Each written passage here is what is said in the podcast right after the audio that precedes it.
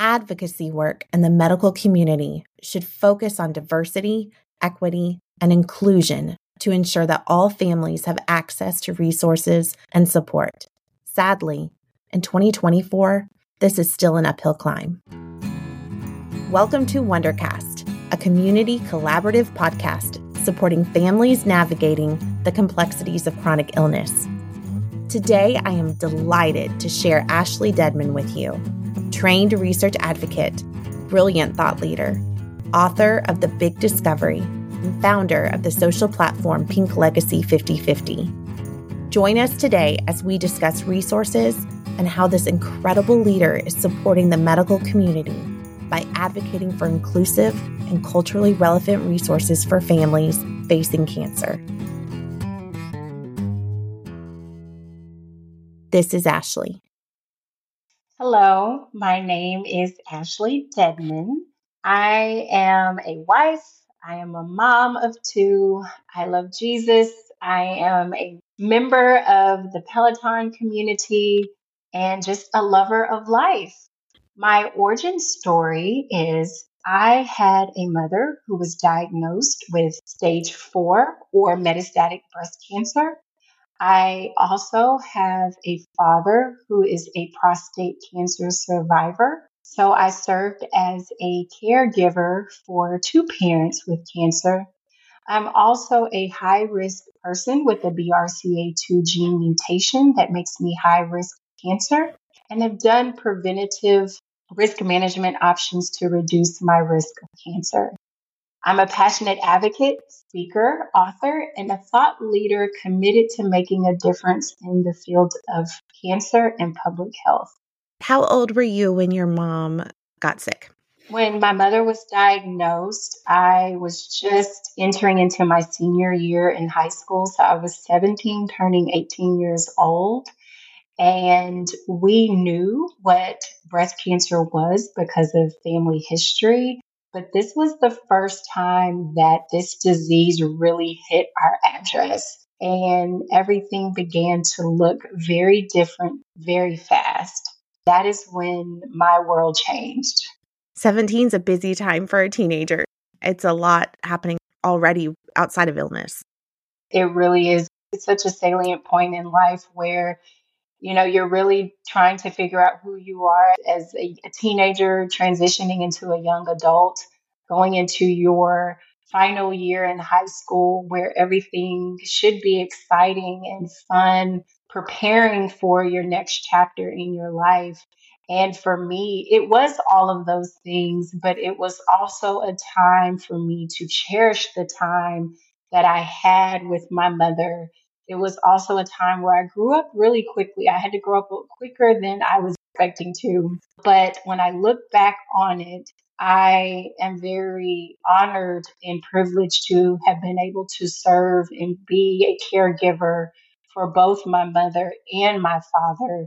I really believe that their experiences really empowered me to be the advocate that I am today and to be able to advocate for others and also to be able to encourage and empower other young individuals to advocate for their health and the health of their young ones as well. There's no age for being a caregiver. Being a caregiver can be at any age. Even our four legged friends are also caregivers for us. They provide us support um, as we go through the many walks of life and the many challenges of life. While I was young, it definitely was an experience that really helped to shape the person that I am today. So, you talk about advocacy and you do some of the most beautiful work in this area of care. Do you want to share about some of your projects that you've been doing? So, I have a platform that is called Pink Legacy 5050. I launched it in 2017. Pink Legacy is not a nonprofit, but it is a social breast health platform where my mission is to inform the community about breast cancer and family history, to engage with children, patients, caregivers, and the scientific and medical community, and community based organizations to address disparities in advance equity. And then finally, to amplify educational tools and resources from those community based organizations, such as Wonders and Worries. This is my focus. This is my passion, and just super excited to be able to do this work. A couple of projects that I do are through three pillars it's being a speaker, being a trained research advocate, and also a published children's author. I'm an experienced speaker in addressing public health disparities and promoting diversity, equity, inclusion, access, and belonging in the space of public health, and definitely double clicking in in the cancer space. I enjoy speaking in the community to families and children and other medical and scientific professionals about the importance of not only a breast cancer diagnosis, but also being able to incorporate the components that make up the total patient, highlighting and amplifying the importance of when working with persons who have been diagnosed, also taking into account their family, their their social and emotional environment, their physical environment, any challenges or barriers that are a hindrance to access to care. As a trained scientific research advocate, I work closely with researchers and clinicians to ensure that cancer research is of the highest quality and addresses the needs and the priorities of patient care.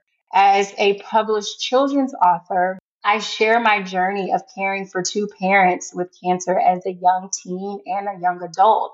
In this space, I'm dedicated to serving and assisting families and children as they navigate the challenges through any type of important health conversation. As I look at evolving as a published children's author, I have really launched that into Pink Legacy Kids, where we focus on health conversations for my family, for my health. And so far, I have published one children's book entitled The Big Discovery. My second book that will be launched in May of this year, entitled The Big Family Trip. And that focuses on discussing the importance of family health history with your family members. I was privileged enough to read The Big Discovery and I loved it. As a child life specialist, this is something that really touches my heart because we can see firsthand how much we use resources like bibliotherapy to help children understand concepts that many deem too heavy or too big for kids. But when given the opportunity to break it down or put it at a language that is at their level and complement it with these beautiful images that your book provides as well, just to help them understand and process, kids can get the information. They can be one step ahead. And I love that this platform allows for that level of advocacy. Absolutely. It's so important that we create the resources and the opportunities for children to learn. I'm a former K through 12 health teacher and curriculum writer.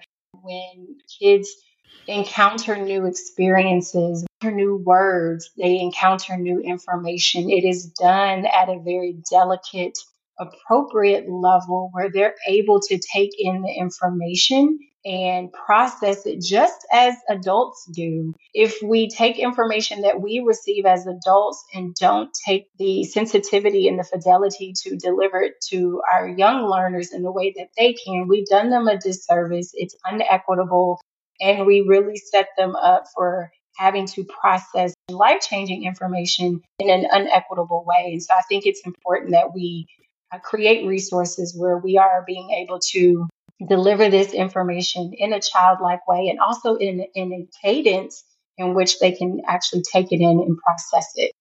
I adore this book also because I feel like, in terms of literature writing for children, especially on a medical based level, so looking at, you know, diagnosis education or just introductions of this is cancer, this is heart disease. We have a book series that we've been launching through Wonders and Worries and we've noticed the disparities that lie between having representations where the dad is ill, for, for example. There's not a lot of books out there for kids where it's not about the mom. Also, the inability to show different family structures, people of color, people of different cultures. And I love that this book brings that in as well. That's what makes the content so rich because you're not only putting the words in, but you're also putting the representation, which is so important for some of our families that they don't see that in the literature that's available out there right now. You're correct. You know, when you look at breast cancer, breast cancer affects persons from all walks of life, but we have to acknowledge the disparities that exist within different communities. According to research, Black women are 40% more likely to die from breast cancer. We are more likely to be diagnosed with later stages and more aggressive forms of breast cancer at younger age compared to our white counterparts. And by creating a book that has African American representation, and I really believe that this book is a universal book for all persons. My goal is to bridge the information gap and provide culturally relevant resources to empower families facing this diagnosis. I believe that by providing resources, in this case, tailored to Black families or any family, we can empower children families and communities to overcome this disease together. The Big Discovery serves as an educational tool to assist children and families navigating through a breast cancer diagnosis to foster a difficult conversation that a mother could have with her child or children to really help them understand the importance of early detection, genetic testing, diagnosis. In this book, in The Big Discovery, I was very intentional to introduce the treatment process, but really leave it open so that families can navigate their own options and make informed health decisions. I was very intentional in the big discovery to not diagnose the mother with a stage or subtype of breast cancer, but just to diagnose her in general with breast cancer. And that's because every woman is unique and different. Every breast cancer diagnosis is different. And as well, every treatment process and pathway is different. And I really also believe, as a children's author, that is the parents and the family's space to then go deeper into the conversation and share the information that they want to share and deliver it in a way and in a cadence that they feel is appropriate for their family. Which I think is so important. That that's what makes it such a great tool.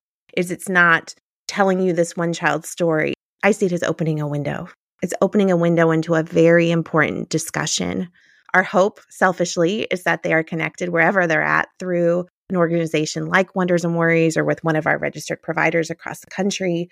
So that way they have somebody helping guide those conversations that specialize in age appropriate discussions of care and information. But if not, they can always call our helpline. A subtle plug for our helpline. They can always call that and we can help connect them to somebody in their communities because we do have that national reach now, which is so incredible and so helpful. When you're doing all of your advocacy, how do people connect with you to have you maybe be a speaker? Like, what types of groups or subgroups do you present to or visit with? That's a great question. I really am very blessed to be able to diversify my speaking, and that's really coming from my experience while I'm an adult now, I am able to really connect with parents to really help them understand possibly because every child is unique and different. When you hear one one person's story, you've done just that. You've heard one person's story. So I definitely acknowledge that every person, every child is different, but really being able to help them understand what their child might be going through at that time. I've had families call me who have children who are a little bit older and were around that age to be able to mentor them and just to be able to have somebody to talk to. But it's also now knowing that there are great organizations out there that are doing the work. And I'm so excited to be able to connect with Wonder and Worries. I'm able to then share that information with families to be able to provide them with more evidence based resource opportunities to help support them and their family. I'm also able to speak with, as I shared earlier, with the scientific and the medical community on the importance of when you are delivering this information to a person for the first time, also being mindful that they have to then go deliver this information to their children and to be able to provide them with resources to be able to do that. I think it's also important in the scientific community where I work with researchers when we're talking about bringing scientific advancements from bench to bedside to also be mindful of when we're focused on the needs of the patient that their children are included in that that their children are going to observe the changes that their different treatment may bring upon their bodies and how do they explain that to their children. And so i'm able to take this experience having had two parents with cancer into really a cross cutting of, of conversations when i created the big discovery it was important that I first shared this as a personal family story. This is what my family dynamic looks like. But as I continue to create the big series within the Pink Legacy children's series, is really understanding and being intentional and having to learn outside of my norm, making sure that every book looks different and it has different representation for each family dynamic, whether it be older children, younger children. Um, there is one book that I'm working on, and it's more generational. So you see a grandparent and a parent and a grandchild. And so that's really my focus and my goal. Gosh, that's so phenomenal. Now, because of your platform being virtual too. Can you talk a little bit about your reach? So, if there's somebody that is maybe listening in to our podcast that lives in a different state or further away from the Texas area, how would they be able to utilize resources that you have at Pink Legacy? Great question. So the first thing would be going to my website, which is PL, and that is abbreviated for Pink Legacy, PL5050.com. So pinklegacy5050.com. You can also follow me on social media on Instagram at Pink Legacy 5050 and then also on X where I do more hosting to the medical and the scientific audience. Instagram is my main platform and then I also have on my website additional information um, to connect with me directly. I'm always open to connect with persons and families to learn, to be able to share, and to be able to, to grow through this experience that we all have or will experience together. I really believe that there are a lot of great resources out there for those that have been diagnosed as, as it should be. I believe that there are great resources out there for caregivers. But I think it's important that we continue to grow our resources and grow our partnerships to be able to make sure that the entire family is covered. Because when one person in the family is diagnosed, it does impact the entire family. And so when we talk about diversity, inclusion, access, and belonging, we have to think about the entire family that is impacted by this disease, when a person hears those words, you have cancer, that they're not leaving lacking a resource or lacking a connection to be able to take home to their loved ones. Absolutely. In the work you do, either through advocacy with research or writing these incredible books or, you know, presenting to young people as an invited speaker, what challenges have you felt so I'll start with the book. So with the book, I some of the challenges that I faced was finding the right illustrator for my books. Julie, words matter and so does representation. So I was very intentional with this book and all of my books in the Pink Legacy Big Series to be able to find an illustrator that can capture Black characters in a way that we see ourselves. I wanted the reader to see Black characters, Black doctors, Black genetic counselors, Black patient navigators, because those are careers and opportunities that we are in and they are available for our children. And you never know if an experience with a parent with cancer, you never know how that experience will take a child into their career. And so it's really important how these career opportunities in this representation all plays a role in the continuum of care. I wanted to create a storyline where young readers could connect to Elise, who is the main character, and see themselves in her or as a child in general. Sharing about her characteristics and her activities and her love for her family. I think those are all things that our children possess. They all have different character styles. They're all equally gifted in different activities in sports and arts and music and the love for their family. I also wanted to be able to capture Elise's inquisitive nature and attention to detail within her family. And I'll kind of say this her ability to feel the changes in her family when mother was diagnosed that led to wonders and that led to worries within Elise. And as I shared earlier, I wanted to show the family unit, but I also know that every family can look different in its makeup and background. Particularly, the big discovery represents my personal story. So it represents a resemblance of my family. Very intentional about making sure my, my books are diverse within the family unit. I also wanted to use medically accurate child centered terms within the big discovery. And so that was the challenge. I wanted to be intentional when I introduced a new word, I made it in all caps. And then I immediately defined the word for the young reader so that they were able to understand the word and they were hearing. So mammogram, ultrasound, malignant.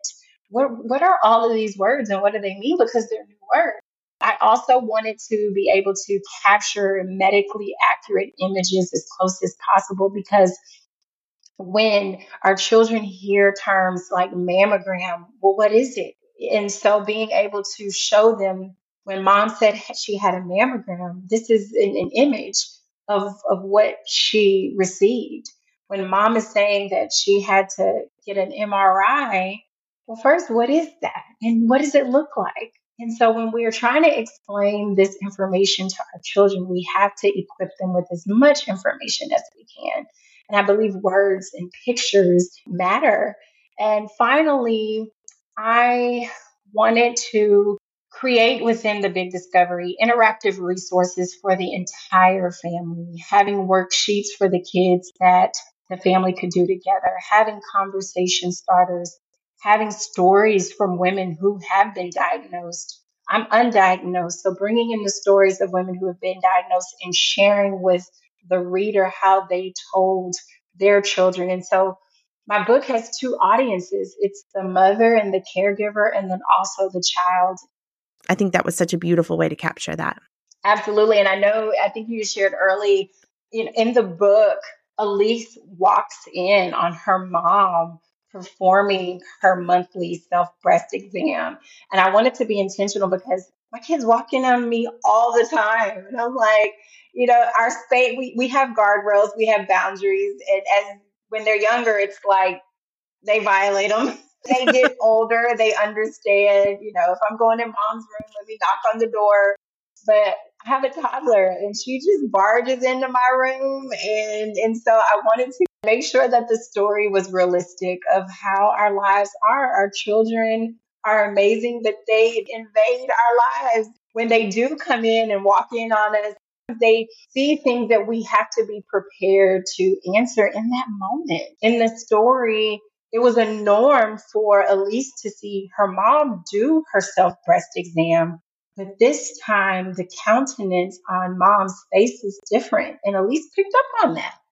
And she asked her mom, you know, and a mom knew then my child notices a difference. And I'm going to, at some point, have to share and validate what she observed and maybe concerns that she has that what she observed was correct. And I might not have the words right now, but I do want to take the time to get more information for myself so that then I can go back to my daughter Absolutely. Now, if people are looking for your book, how do they find it? So they can go to my website, pl5050.com, and they can also go to amazon.com. And I have my first edition and my second edition both on Amazon. That's perfect.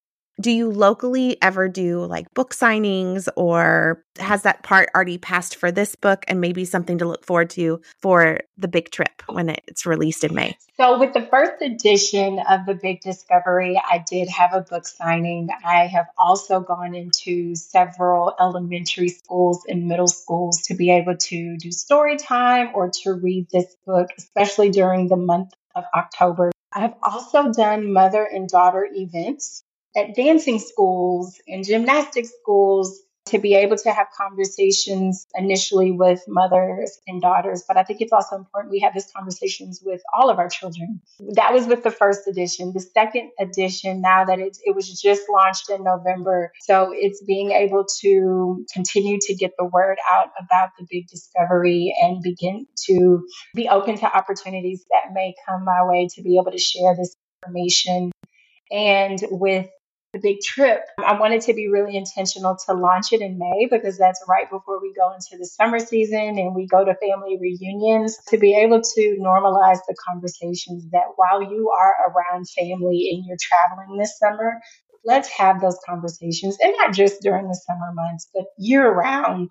Now I'm working on the back end to make sure that I continue to expand the big discovery in different bookstores online and in person, as well as in other educational settings here within the Houston area. And I think too, it's one of those things where you may not need the book, but Julie, we all know at some point in time, we're going to know someone who is going to need the big discovery and other resources like it. I've even had a lot of people who needed the book retrospectively, where somebody was diagnosed maybe a month ago, but they haven't told their children, or they told their children and they don't know if they told them the right way. And so they've gone back and used the big discovery retrospectively to be able to then go back and have a more child centered conversation. And we will make sure to link your website, your platforms, tag you on our social media so that people can find you easier as well. When I look at the big discovery, it helps to start the conversation. But Julie, you and I both know it's not a one and done conversation. It's ongoing. It has to be delivered with delicacy and finesse and the cadence is so important. And so I'm so grateful for my parents for sharing with me as much information as they did. It really helped me to keep my hope and my faith. But they also did a great job preparing me for the outcome that they knew that I did not know. I just appreciate them because they then helped and planted a seed to help me to become an adult who was able to advocate for herself. And now I'm passing that information generationally down to my babies. this is something that we hear all the time from families that we're connecting with through Wonders and Worries that their biggest fear is that the information will rob their children of their childhood or take their hope away. And I love that while you didn't know at your age that her diagnosis or her prognosis was end of life care, I love that they continued to partner with you throughout the diagnosis. So as changes were made, there was that ongoing communication to say, this is what's going to be different now. So that when you did reach the space that was more end of life care, you were prepared for it and you were having that ongoing dialogue and you could see the changes and be able to see, like, yes, this feels different than before. But you also had your hope the whole time. I think it's such a beautiful balance that they did to help you feel safe and supported. Absolutely. I remember one particular time I was in college at this point. I would come home and spend time with my mom after chemo, and my dad gave me hundred dollars. Why are you giving me money? He said, "I want you to go to the to the store, and I want you to buy as many wedding magazines as you can, and I want you to spend time with mom this weekend, as I did every weekend." She said, "But I want you to plan your wedding." And I'm like, "Huh? What are you talking about?" He said she'll like it. You know, he's like, y'all just go and get magazines and sit in the bed and, you know, clip out pages. And so that's what I did. Went to the store, got about 15 wedding magazines, came home, and we sat in the bed literally from Friday to Sunday and we watched TV and we ate and we went through the wedding magazines and we talked about color palettes and we talked about boys and we talked about what my husband was going to be like and we talked about bridesmaids dresses looking back on it i know my mother cherished that memory with me i know It was something that she was wanting to do, but she knew she would never get a chance to do. So I'm grateful for my father for creating that chance and creating that opportunity for her. And I'm also grateful because it helped me because when I did get married several years later, I had that shoebox, Julie, that I was able to go to and pull from and I was I was planning my wedding with my fiance, my husband now. I was able to take those memories and apply them into that special day so that when I did walk down the aisle that day, I knew my mother, her ideas and her love was in the fabric of that day. that is such an important role that supporting caregivers can play for their their person who's ill, their special person because I do believe that there are still ways to maintain hope but still have these legacy opportunities, be it letter writing or family portraits or planning a wedding. Even if you're not focusing on the fact that they won't be here, active way to just infuse that legacy because you're right. That is what your father was intentionally doing was infusing that legacy for your mom, yes, because it was a special thing for her, but also for you. He was thinking about that future you years later. We get so swept up in the treatment cycles and the I don't want to go there because then that's going to rob me of my hope. But putting that legacy and look at the beautiful gift that it allowed for later. I really think it has helped me even now to carry that legacy, hence the platform Pink Legacy, because legacy is so important um, to carry that through my girls. And when we talk about legacy, Julie, it's the good and the bad. You know, it's talking to about talking to my girls about how amazing their grandmother was, but also talking about family history and helping them understand, you know, she had metastatic breast cancer and she passed away from the from complications from metastatic breast cancer and those sometimes are the conversations we don't want to have, but they're so necessary. Knowing my mom as a educator, I always say that a mother would truly give her life for her children. Because had my mother not been diagnosed, had she not passed away, Julie, I would not know that I carried this mutation. I, it wouldn't have prompted me to advocate for my health. And my husband and my girls could have lived their life without me. And so when I think back on my mother and her legacy and being an educator, she made the sacrifice because we learned from her. And that learning will be passed on generationally to her grandbabies. It's such a beautiful way of looking at it. And I love that concept of your daughters are their mother's daughter, their grandmother's daughter. Like there is that rich connection, even in ways that they've never known. It's just, you're right. What a beautiful gift. It is. It truly is. It truly is. At the very end, the last sentence of the book is I gave my mom a hug because I believe she needed it more than me. And I think a lot of times, again, I'm undiagnosed, but I am a mom. And sometimes we need our children's love and we just feel like the, the information that we're sharing is just going to crush their worlds. But we know that when we share this information and we come together to embrace that it, it warms our heart, you know, it does us good. And we need those cuddles and hugs and and love from our babies too, because we just want to make sure they're all right. Thank you for tuning in to our podcast today. Please subscribe and continue to check back as our content is ever evolving. For questions or specific content related requests, please send an email to podcast at wondersandworries.org.